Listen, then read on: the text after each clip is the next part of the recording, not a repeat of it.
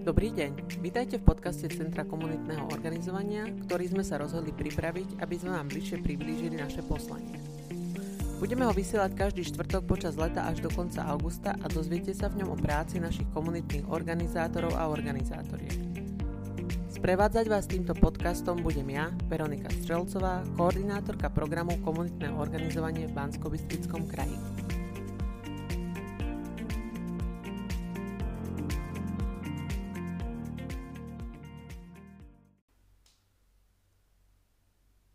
Mojou dnešnou hostkou je komunitná organizátorka Jolana Náterová. Jolka pracuje v komunite na Cementerenskej a na Hrbe v Banskej Bystrici. Je tiež laureátkou Bielej vrany a vytrvalo bojuje za sociálnu spravodlivosť. Jolka, moja prvá otázka na teba je, ako sa vyvíjala tvoja práca v rómskych komunitách? Takže moja práca začala v roku 1994 a to, ako som pomáhala bojovať za sociálnu spravodlivosť pre túto cieľovú skupinu začalo tým, že som robila všetko za nich. Pretože oni sami sa nevedeli orientovať v tejto oblasti. Potom po nejakých 5 rokoch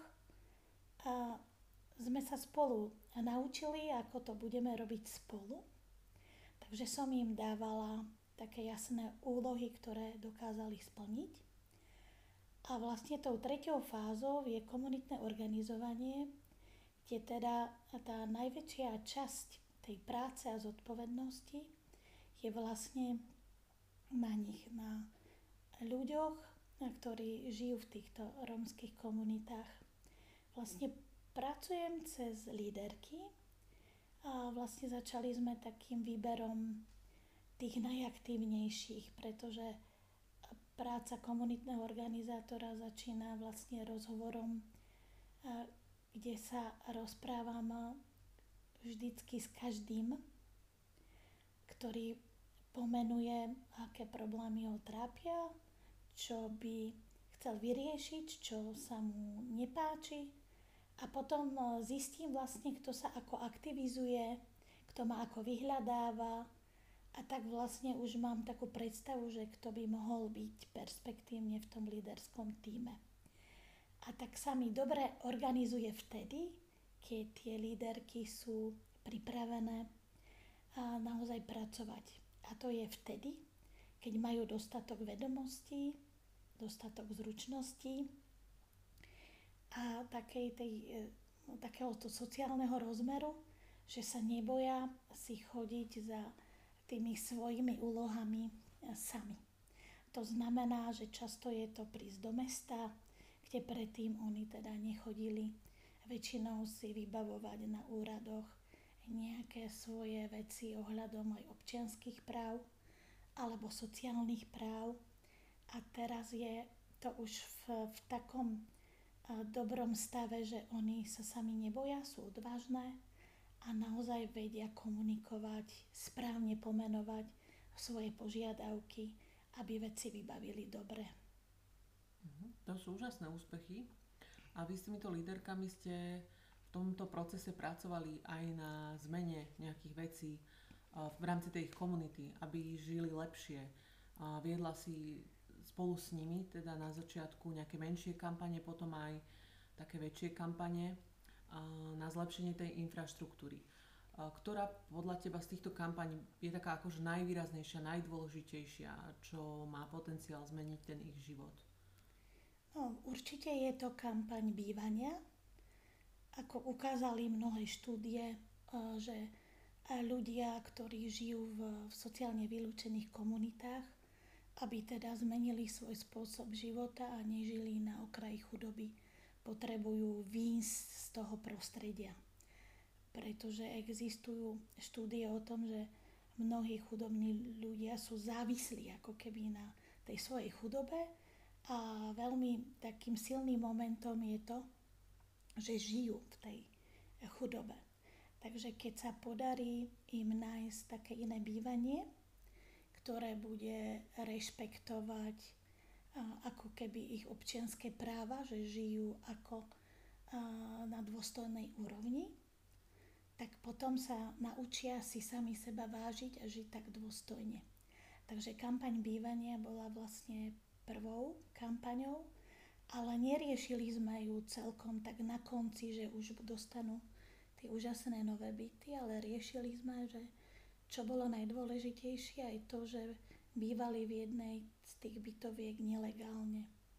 Tak sme pripravovali plán, ako vlastne sa dozvieme, že čo bude s nimi ďalej. A nakoniec sa podarilo zorganizovať stretnutie, kde prišiel aj primátor mesta a predstavitelia sociálneho úradu a bytového podniku. A tým procesom tej práce sa vlastne dosiahol výsledok, čo považujeme za naše víťazstvo, a to je, že dostali štatút tolerovaného bývania. To pre nich znamenalo, že sa nemusia do jesene vysťahovať zo svojich príbytkov. A tým pádom začali sami sa organizovať, ako si zrekonštruujú a zveľadia to bývanie, že si pripravia drevo na zimu, aby tam teda mohli byť. A ďalej táto kampaň vlastne pokračovala tým, že ďalšou takou úlohou bolo dostať sa do komunitného plánu rozvoja mesta, kde sa aktívne zapojiť, aby v pláne komunitného plánu nášho mesta k jeho rozvoju prispelo aj to, že budú stavať taký typ bytov, ktoré teda nazývame všeobecne, že je to nejaký sociálny typ alebo prvého štandardu byt, aby mohli teda bývať aj mimo tej svojej rómskej komunity. Takže tými stretnutiami, ktoré trvalo viac ako 3 mesiace, sa vlastne podarilo, že v komunitnom pláne je plán výstavby takéhoto typu bytov. No ale táto kampaň samozrejme stále pokračuje, pretože je to proces, ktorý teda potrvá ešte niekoľko rokov. Mňa by sa zaujímalo, že kto chodí na tie stretnutia s tebou, kto sa do toho zapája a z tej komunity a čo ich vlastne motivuje, aby tam treba sami prišli a snažili sa to zmeniť. Tak predovšetkým im vychádzam v ústrety. Že nie je to taký štandardný postup, že sa stretávame na nejakom mieste, kde oni teda prídu viac za mnou, ale ja teda prídem za nimi a stretávame sa priamo často v tých romských komunitách, a to je niekde v rodine, kde majú viac priestoru, a obľúbeným miestom je byt u našej líderky Silvie, ktorá má teda najväčší priestor, kde sa môžeme stretnúť. A ich motiváciou je predovšetkým to, že prostredníctvom komunitného organizovania sa naučili, že majú moc. Pretože z rómskych tradícií a z jeho kultúry vlastne ženy nemajú ako keby žiadnu moc, pretože nerozhodujú o veciach rodiny, nerozhodujú o peniazoch v rodine, ktoré majú, ani o vážnych rozhodnutiach, ktoré inde v rodine robia obidvaja partneri spolu.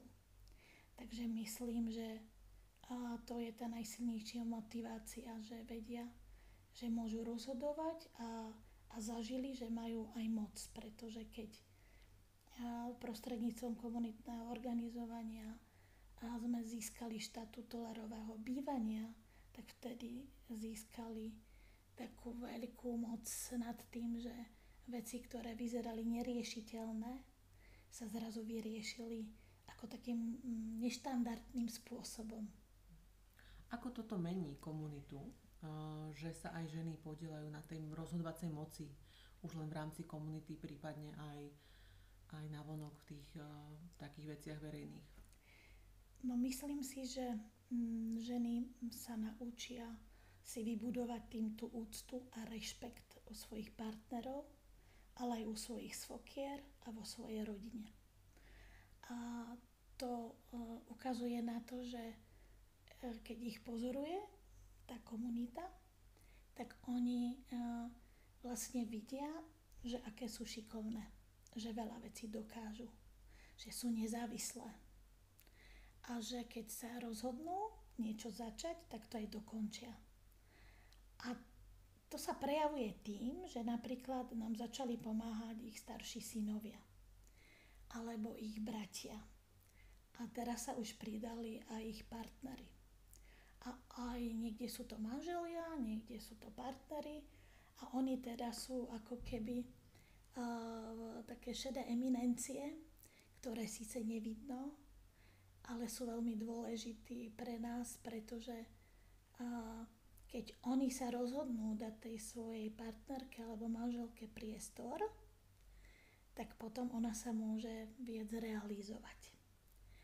A trošku bojujeme so žiarlivosťou, pretože muži videli, že ženy si pomôžu vo veľa veciach sami a stali sa nezávislými, tak oni tak trošku žiarlia, tak sa snažíme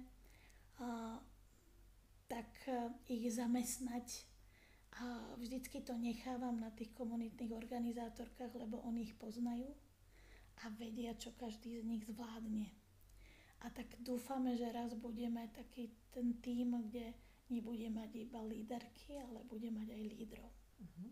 A hovoríš často, že je to proces. Ako dlho takýto proces trvá a čo je v ňom vlastne dôležité v rámci tej dôvery, tej komunity a iných vecí?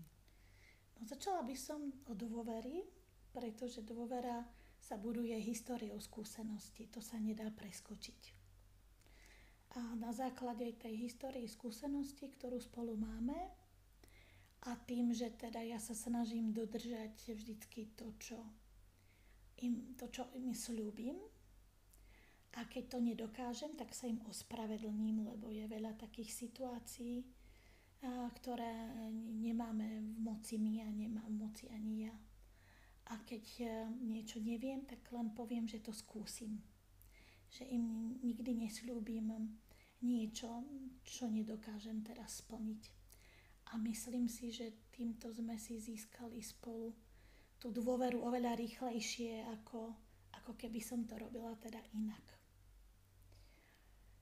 No a to, čo si sa pýtala predtým, no ono je to také rôzne, pretože tie líderky sú z rôznych rodín a mnohé z nich chodili do špeciálnej základnej školy. Mnohí z nich teda majú rôzne vzdelanie. Niektorí neskončili ani základnú školu, niektorí majú aj teda dokončenú učňovskú školu. Takže sa snažíme zapojiť všetkých, tak ako každý zvládne. Ale zase na druhej strane v takých životných zručnostiach sú oni ďaleko šikovnejší ako mnohí teda vzdelaní ľudia, pretože ten životný štýl, ktorý oni žijú, prináša také veľmi ťažké situácie, ktoré musia čeliť každý deň a ktoré zvládajú bravúrne. Myslím si, že toto im dalo taký iný rozmer. A komunitné organizovanie a moja práca, keď to tak vnímam, im pomohla ako keby výjsť z takej izolácie, ktorú oni vnímali tak nepriamo, že ako keby Banská Bystrica nepatrila všetkým občanom, ale dlho mali pocit podľa ich slov, že oni teda patria tam do tých svojich rómskych komunít a ich život sa má odohrávať teda tam. A tá naša práca spoločná ukázala cez tie moje líderky, že im patrí celé toto mesto a že môžu prísť do mesta na námestie, si sadnú na kávu, môžu prísť do reštaurácie, môžu sa prechádzať s deťmi, môžu ísť do parku a tie svoje deti zobrať tam medzi tie deti z majority a tak sa naučia spolu žiť, lebo musia spolu komunikovať, sú na jednom mieste.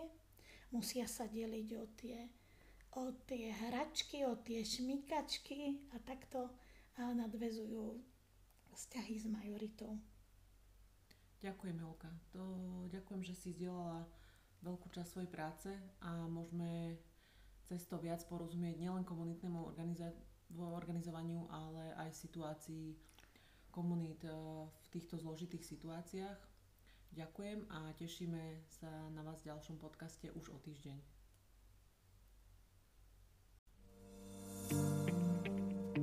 O Centre komunitného organizovania sa môžete dozvedieť viac v našich ďalších podcastoch alebo na našej webovej stránke www.cko.sk, kde nájdete aj možnosť podporiť našu prácu. Ďakujem.